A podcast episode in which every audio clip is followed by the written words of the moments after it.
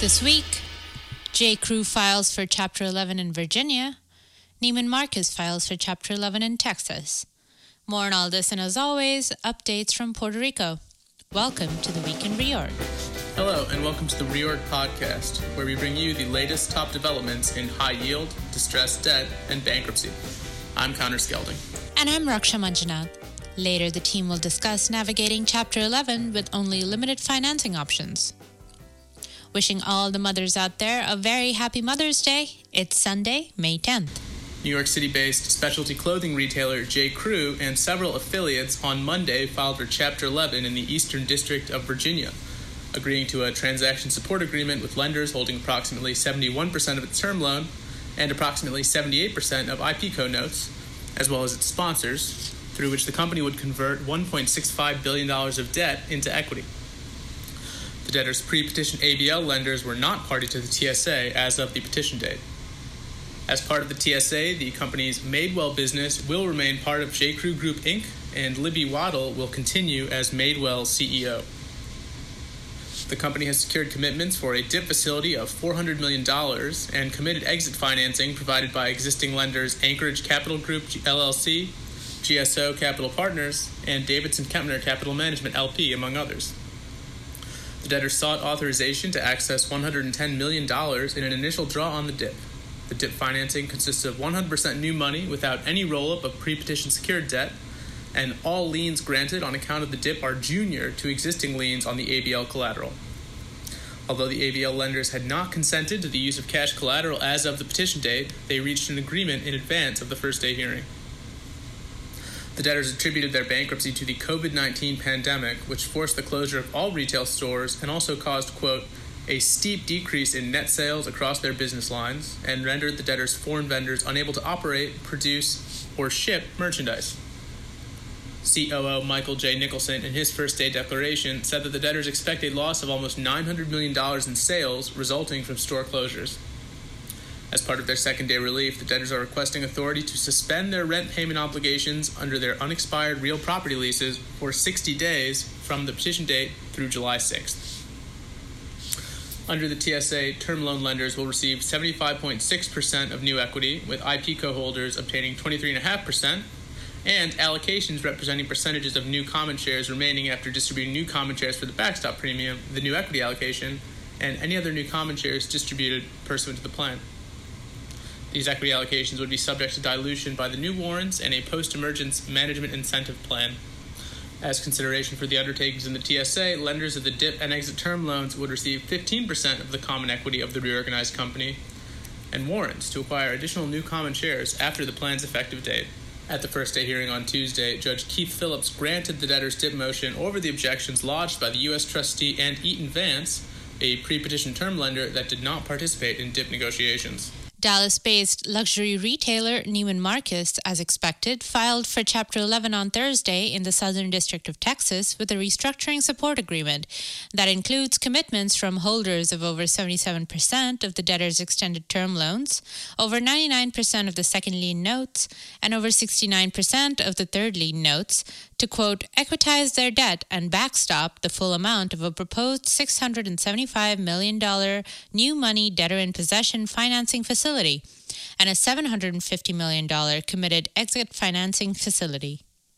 The debtors made clear in a press release that European luxury retailer Mytheresa, quote, is not a part of the Chapter 11 proceedings and will continue to operate independently. Through the proposed restructuring, the debtors seek to eliminate approximately $4 billion of their existing $5.145 billion debt load. And upon emergence from bankruptcy, the reorganized entity's planned capital structure is, quote, anticipated to be long dated with no near term maturities, according to Neiman's press release under the plan contemplated by the RSA and through a co- complex collateral priority scheme. 2019 term loan claims are receiving 87.5% of new equity. 2013 term loan claims are receiving 0.2%. 2028 debenture claims are receiving 2.8%. Second lien notes are receiving 1% and warrants 25%, and third lien notes are receiving 8.5%, all subject to significant dilution. The debtors seek to emerge from Chapter 11 in quote early fall 2020, according to the release. The company attributed the bankruptcy filing to, quote, the same macro trends that have crippled many apparel and retail companies, including a general trend from brick and mortar to online retail channels and a shift in consumer demographics, in addition to a, quote, significant de- decline in store traffic and related consumer spending, as well as numerous operational challenges as a result of the COVID 19 pandemic. The temporary closure of all of the debtors' brick and mortar locations on Mar- March 18th resulted in an immediate reduction in cash flow of 65% to 75%, according to the debtors' first day declaration. On March 17th, the company announced that it had decided to temporarily close all Neiman Marcus, Bergdorf Goodman, and Last Call stores in light of the coronavirus pandemic. Now, the temporary closures of some of these stores have been extended through May 31st. The company says it will continue to assess store closure decisions and will reopen stores as it is safe to do so based on the status of the COVID 19 pandemic, adding that the Chapter 11 process will not affect the timing of the store reopenings. Turning to the island of Puerto Rico, as always, the administration of Governor Wanda Vázquez presented a revised draft Commonwealth fiscal plan to the PROMESA Oversight Board on Sunday that reflects fallout from the COVID 19 crisis, stating that it, quote, strongly believes that the Oversight Board will have to reconsider its proposed Commonwealth Plan of Adjustment. The revised document notes that the administration's opposition to the Plan of Adjustment was centered on the treatment of pensioners compared with bondholders. Quote, because of the substantial negative effects COVID 19 will have on the economic assumptions used on the May 9, 2019 Certified Fiscal Plan, particularly with respect to debt sustainability and the economic impact of certain cost cutting measures, the proposed plan of adjustment is likely not feasible in our post COVID 19 reality. As such, the proposed plan of adjustment must and should be subject to reevaluation and potentially substantial revision, the revised draft reads. The revised draft, which replaced an earlier version submitted in late February, maintains core elements of the February draft, including a $1 billion disaster relief working capital fund and a $146 million pay raise for Commonwealth employees. Also, in Puerto Rico's Title III cases, the defendants in the Law 29 adversary proceeding filed an informative motion Wednesday evening informing the Title III court that CRIM has, quote, agreed to accept the third option outlined by the PROMESA Oversight Board in its April 28th proposal for distributing the $132 million municipal transfer from the Commonwealth to the municipalities contemplated under the current certified fiscal plan, which will be reversed to offset the municipalities' obligation, leaving approximately $66 million to be repaid remaining. In other matters related to the cases, Judge Laura Taylor Swain on Thursday entered an order granting the PROMESA Oversight Board and the Puerto Rico Fiscal Agency and Financial Authorities motion seeking to adjourn the preliminary hearing on the revenue bond lift stay motions and for leave to file surreplies to each of the revenue bond replies.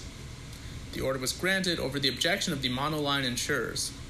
Also on Thursday, the PROMESA Oversight Board stated in a letter to Vázquez and Commonwealth legislative leaders that it has agreed to extend until May 20th the deadline for submission of the Puerto Rico Electric Power Authority's proposed updated fiscal plan. Other top stories this past week were Judge Drain approves Windstream settlement with Uniti, overruling UCC and unsecured note trustees' objections. Vermont Bankruptcy Court latest to grant TRO against SBA over debtor eligibility in PPP loan application process. Cyrus Capital Partners tells Intelsat board it is confounded by speculation of a Chapter 11 filing by Jackson, outlines three measures for board to undertake. And Travelport working with Kirkland and Ellis to prepare for potential liquidity needs, covenant amendment if close of eNett sale delayed.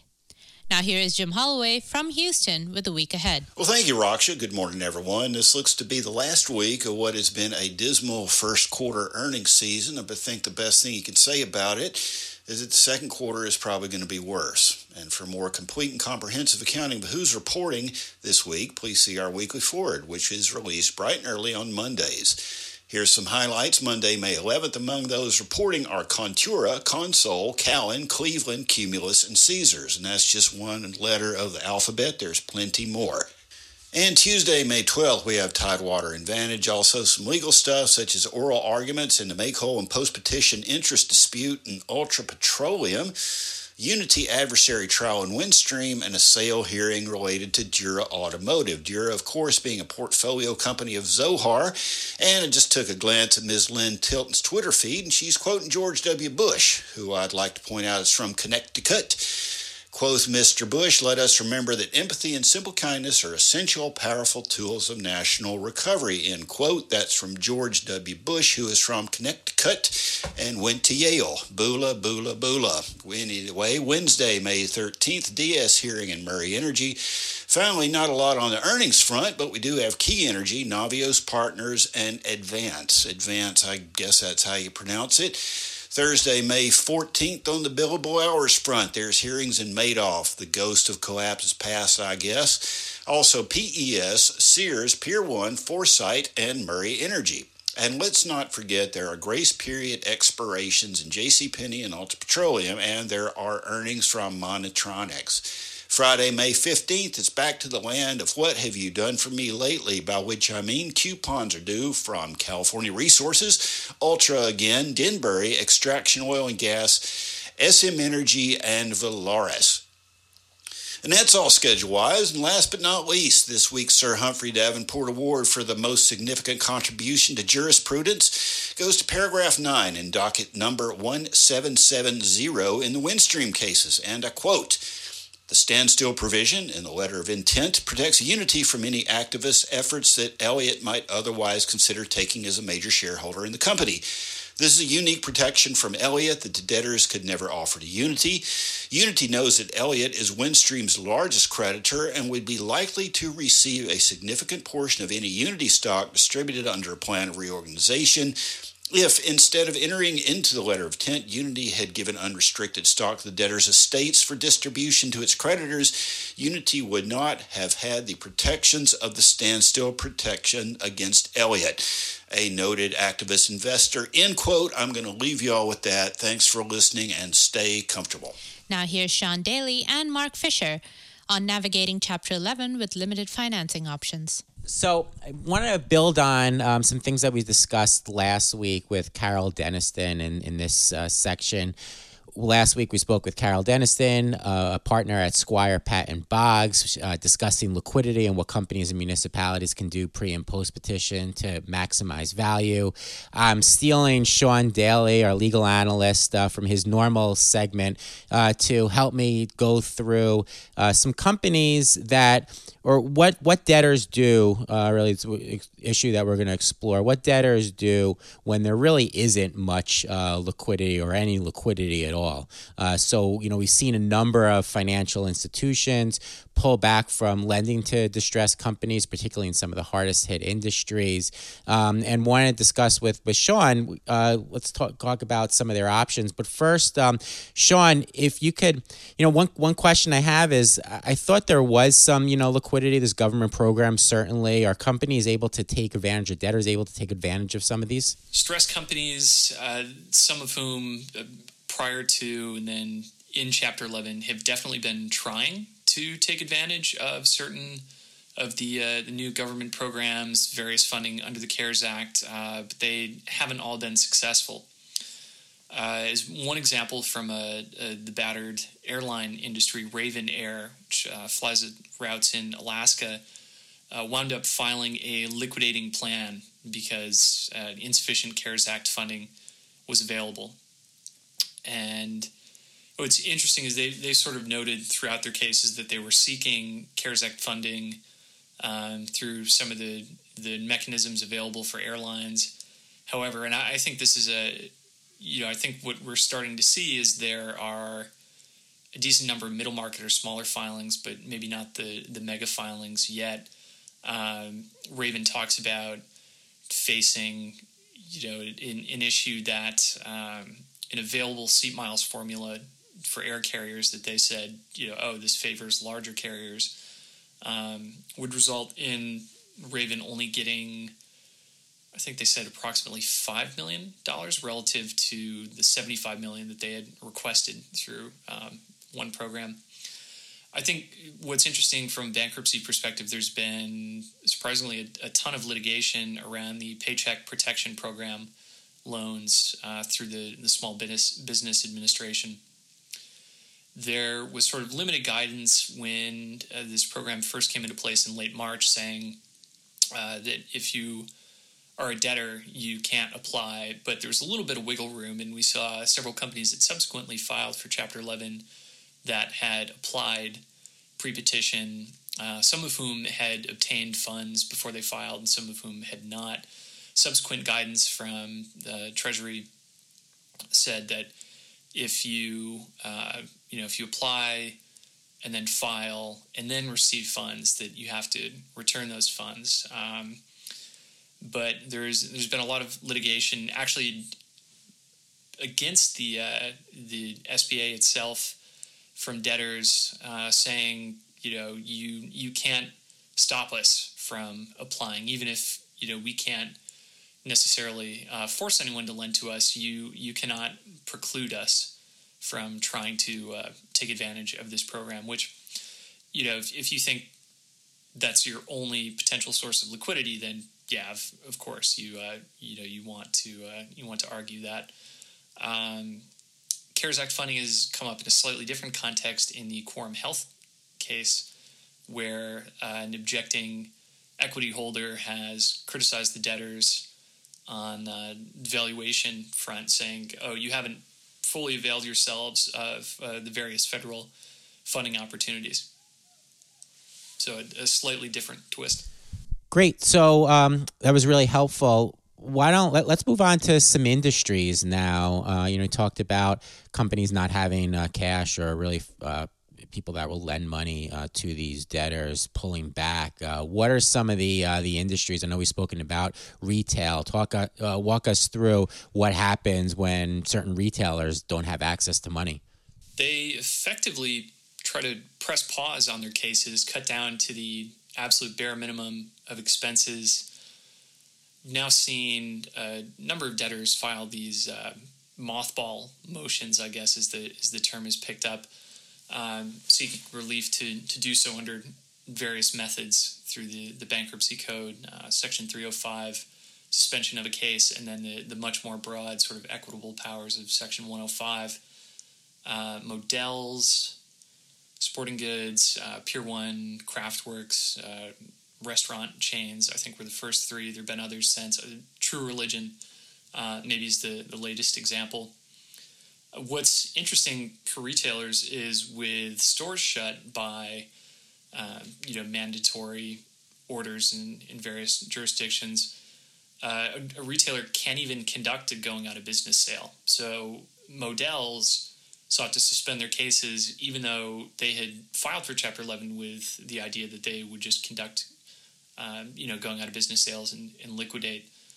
Um, Pier One a little bit different. They had uh, a sale slash plan toggle plan. Um, no one sort of hit the hit the bid on the sale option yet. The uh, the creditors that were supposedly going to support a, a, balance sheet restructuring are are now just sort of toggling in place. Um, well, well, uh, you know, the, the debtor's ability to even reopen is in question. Uh, and so what this has come down to, getting back to the idea that you're you're trying to you know just cut down to the absolute minimum of expenses. Um, primarily, uh, re- real estate issues are coming up.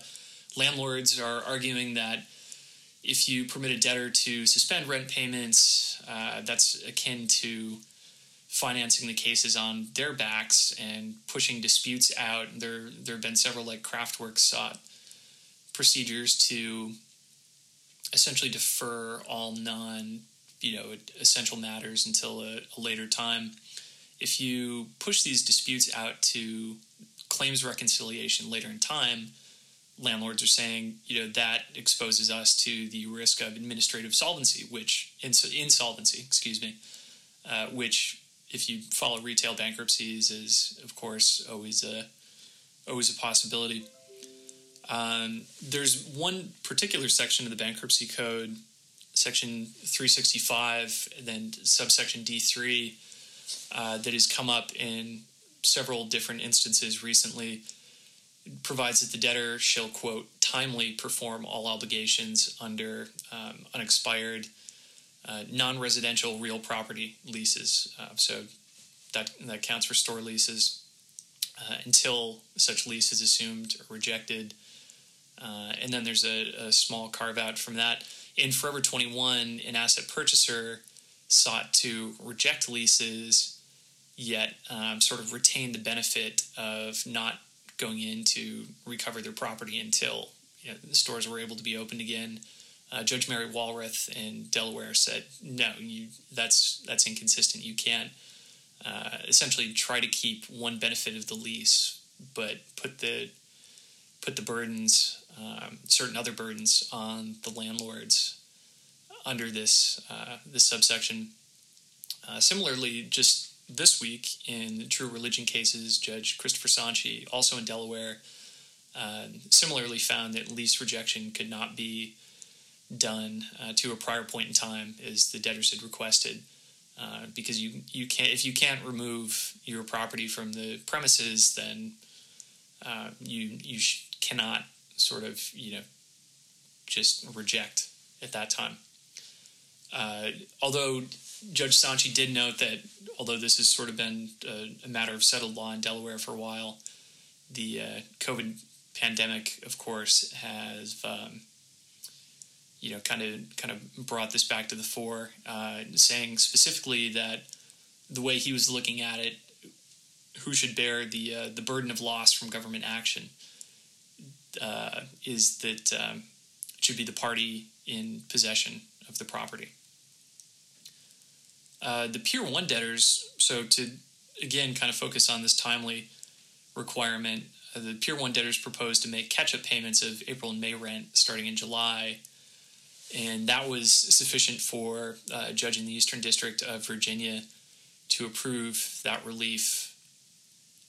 Uh, the judge concluded that, given the circumstances, that um, you know the the planned payment of catch up rent would satisfy the uh, the timely requirement. Thanks, Sean. So I'm going to actually talk some about um, energy companies, uh, which have also it's been another industry where we've seen uh, pullback in um, in lending. Really, any um, any money going to debtors or um, you know severely stressed um, entities and uh, this is actually sort of uh, you know you could say actually ground zero for um, bankruptcy plans changing. You and i had spoken a lot about this early on um, whereas first EP Energy um, in middle of March it terminated its uh, plan with Apollo, which is the sponsor of the, uh, the the company. The plan was originally a new they had a new money component to it, and um, all the parties walked away, um, presumably because of the crash in, um, in in oil prices. More recently, we've seen Approach Resources uh, try and um, enforce an asset purchase agreement that they had with uh, Alpine. Uh, it was an $192.5 million asset purchase agreement, and the first uh, day of, um, of that trial uh, seeking to enforce was, was April 29th. Uh, so what's what's going on um, here is aside from you know parties looking to uh, to walk away from from some of their previous agreements given um, the collapse in oil prices. Uh, you've seen this out of court as well with uh, borrowing bases being redetermined uh, lower. There's a semi annual redetermination period that banks, um, as lenders under RBL agreements, uh, they uh, they have every April and October, where it just ended um, the, uh, the April one, um, of course. And what we see is really cuts across the board. But uh, for stress companies, we've seen much sharper cuts. Uh, for instance, Oasis Petroleum received a 50% um, decline in their um, in, in their borrowing base uh, on April 24th. Uh, it said that they, they said that they entered into a fourth amendment to their credit agreement, which reduced the borrowing base from 1.3 billion to 625 million, and then reduced commitments from 1.1 billion to 625 million. And why those numbers are important. As of March 31st, Oasis said that it had 522 million of borrowings and 18.9 million of outstanding letters of credit. So really, what the banks did is they took um, that borrowing base down to a level that um, really just doesn't allow Oasis to borrow anything, you know, eh, much of anything, anything else. Um, lenders uh, for Chaparral Energy, uh, this was uh, last month also. Um, Chaparral is an E&P focused, um, E&P focused in the stack. What happened there was lenders reduced his borrowing base below the uh, amount that was outstanding at the time uh, Chaparral, they had filed an 8K that day saying that um, as a result of their borrowing base redetermination, there'd be a $90 million, um, after drawing $90 million, um, they had actually had a borrowing base deficiency uh, that was created after the determination, which was in the amount of 75 million, and um, as a result, they would have to um, uh, solve that uh, deficiency with six equal monthly installments. The first of which was uh, was on May second, and you know we'll see what happens with uh, with future installments. They actually report um, results this week, so we'll hear a little bit uh, more about them. So what does this all mean? Um, we're in bankruptcy companies um, trying to get out of prior agreements, pre-petition. You're seeing stress companies uh, receive less uh, less cash. So what that means for companies when they have to file for bankruptcy, they have to live in a world really without um, new money, uh, or you know not all of them. Uh, for sure, but um, so far the ones that that have filed uh, recently, that's that's what we've seen. So you know, one in particular, Whiting Petroleum, which filed for bankruptcy on April first they reached an agreement with uh, the pre-petition note holders and equity holders, uh, or, or, they reached agreement with pre-petition note holders on a plan that would give um, equity to the note holders and um, and to uh, to some to equity as well. Ninety-seven percent of the post-petition equity going to note holders, three percent uh, to equity holders, plus some warrants going to them as well. But notably, the the agreement um, was not reached with um, the pre-petition RBL uh, lenders and um, the debtors actually didn't file, um, you know, the the, the first uh, cash collateral motion until um, uh, until during the, the first day hearing, so they didn't even have that ready to go immediately, and have subsequently um, had to rely on a series of short term uh, extensions. Though the, the company is hopeful that um, they're able to um, get final approval of one shortly. But if we look at um, what's what's there and um, what they filed and what they disclosed, the debtors had 626 million of cash at petition. Again, uh, no new money coming in in the form of either a dip or the plan. Uh, you know, nor did the plan include any sort of new money component either from a rights offering, which prior plans in other debtors like EP Energy, you know, for instance, did uh, so the company is really relying on uh, on their current cash and what's going on with that cash. So the first two week, um, the debtors filed a two week um, initial two week uh, cash collateral um, uh, motion, and it showed that the first uh, two weeks the company would debtors would burn 190 million of cash flow. Uh, for the next two week period, it was be a, little bit less, uh, eight and a half million um, of cash only. Uh, but that only takes us through April. Uh, later, the debtors filed another interim budget, which uh, for the month of May they expect to burn um, 80 million of of cash. Why it's going on is because of capex um, companies like um, uh, E&Ps they rely on continually spending money in order to replenish uh, reserves and, and replenish um, production wells that have natural decline rates. And in order to maintain production or grow production, production, you have to continually spend. So, given the speed that the company filed for bankruptcy, it was probably still locked up in, in certain agreements or still in the in the process of completing and drilling certain wells. And as a result, April and May, um, you had significant capital spending that's um, that's resulting in, in cash out outflows. The debtors also uh, had to uh, or monetized um, some hedge agreements as well, which you know certain E&Ps that have not um, filed for bankruptcy are relying on to generate cash given the low uh, oil price environment. The debtors here, though, Whiting um, had to rely on um, monetizing those uh, those hedge agreements to, to raise cash given um, they don't really have any other sources of, of cash other than what's on the books right now. So that's resulted in a significant cash outburn during the first um, two months of the case.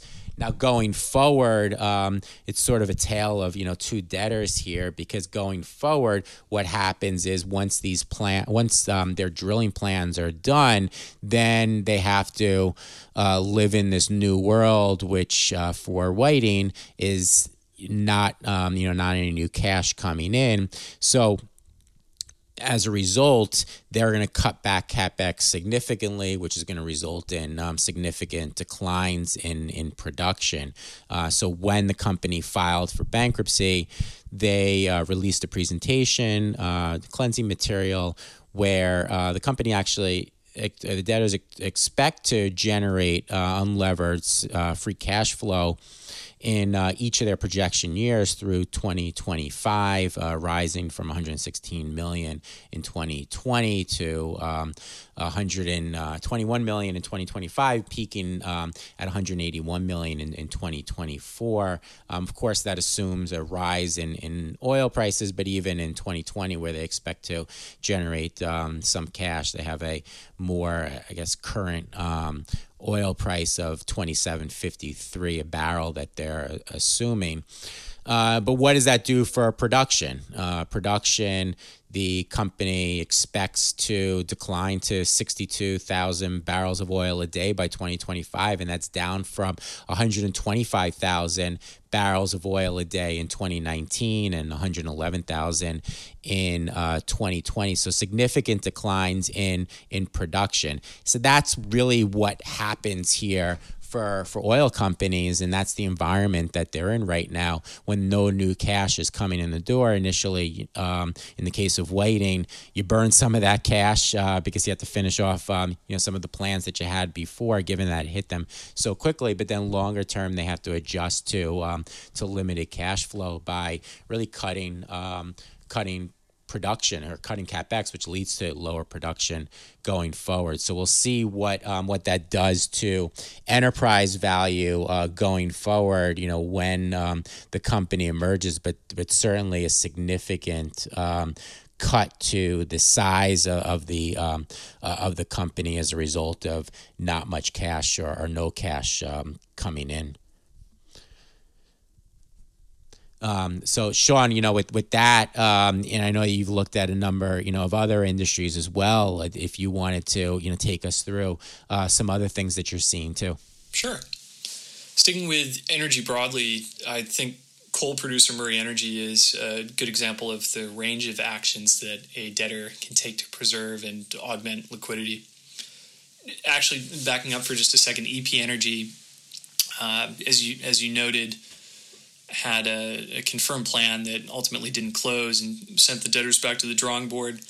So that's a, a great example of sort of the, the garden variety operational fix to look um, for contracts, uh, uneconomic contracts from the debtor's perspective to reject under the bankruptcy code. And since their, their plan didn't go through, we've seen a, a trickle of um, contract rejection motions from EP Energy. So that's that's sort of a a standard thing you can do to try to preserve um, some liquidity. Anyway, back to Murray Energy. The uh, I mean, coal producers generally, even prior to the uh, the coronavirus pandemic, have been suffering from a number of um, demand issues. Uh, you know, people love to point to the weather uh, for coal, warm winters are, are not great for demand. Uh, that's been exacerbated by competition from natural gas. As long as natural gas is, is cheap, that's not great for coal. Um, the debtors have also talked a little bit about um, increasing renewables coming online. And then beyond that, the coronavirus pandemic um, created additional declines in demand um, from various export markets, and then in the U.S., Um, and the uh, so the the debtors, I want to say in maybe February, March, this this started to come out a little bit more in their filings. Um, they've talked about doing everything from adjusting operations, idling a mine, uh, reducing executive salaries, and if you cross reference that point with a standing motion recently filed by the UCC, um, you'll see that the certain of the, the debtors' executive salaries may have been a, a higher cash component than um, comparables, so you can see how that would help.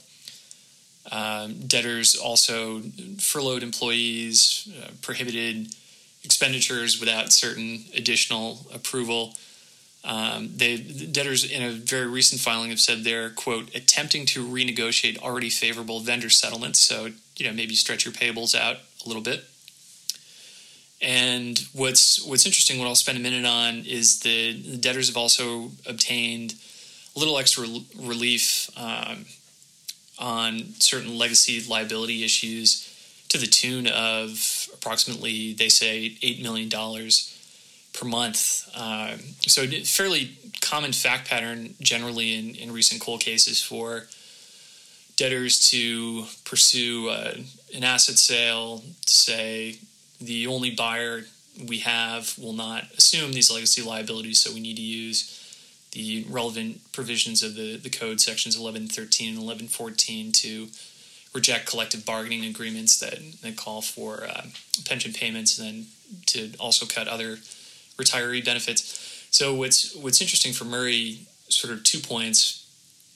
One, they have been able to uh, point to the bipartisan American Miners Act of 2019, a piece of legislation passed in December 2019, and as the debtors have have worded it um, and, and, caught a little bit of flack from various parties. Uh, this, you know, this um, wonderful new legislation, which has provided additional sources of funding for certain benefit plans.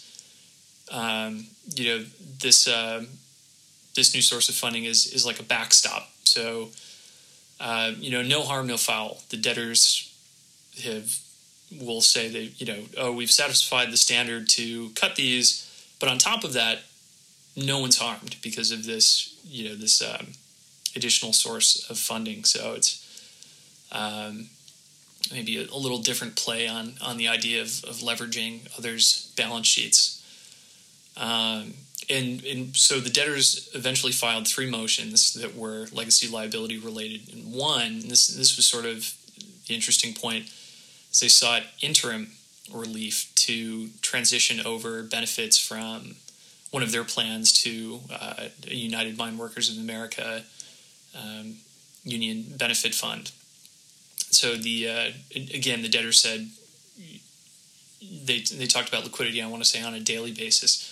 Oh, if we're able to to you know shift these obligations, we'll save X hundred thousands of, of dollars per day, um, which was a, a pretty meaningful number. And then the debtors also were able to uh, squeeze out a little additional liquidity um, from getting part of a cash collateralized letter of credit back through a settlement with another um, union benefit plan. And, and this is interesting because it sort of relies on the Miners Act for the same idea that, hey, you know, it's, it's no harm, no foul. Um, as long as we've satisfied the legal standard to be able to do this, uh, well, actually, in, in, this case, they just sought a, sort of a, a bilateral or a, a tri-party settlement. But the idea that uh, the retirees won't be harmed; their their benefits are fine. Um, arguably, you know, the the plan here that settled with with Murray um, had a pretty strong claim to be able to take the entire letter of credit, but um, when you're you know when benefits are intact, maybe there's a, a little bit more room to negotiate. Uh, and, the, and debtors also dangled a carrot that they would help the plan um, pursue a, another former operator of, certain mines for liability. So just the point, you know, turning over rocks wherever you can and, and thinking about leverage all the time. Great, and we'll uh, we'll see how many more rocks uh, they have, or uh, for other industries that are looking for cash, how many rocks that are out there. Um, so, Sean, I really appreciate it. Uh, I, I look forward to next week uh, when you're back with your regular segment. I know our listeners uh, do as well. thanks for joining me though here today, and you know, um, New York, back to you. Thanks, everyone, and thank you for listening to this Reorg Weekly Review. As always, find all of our podcasts on the site's media page, iTunes, or SoundCloud. As always, we hope you and your families are healthy and safe, and we wish all the mothers out there a happy Mother's Day. See you next weekend.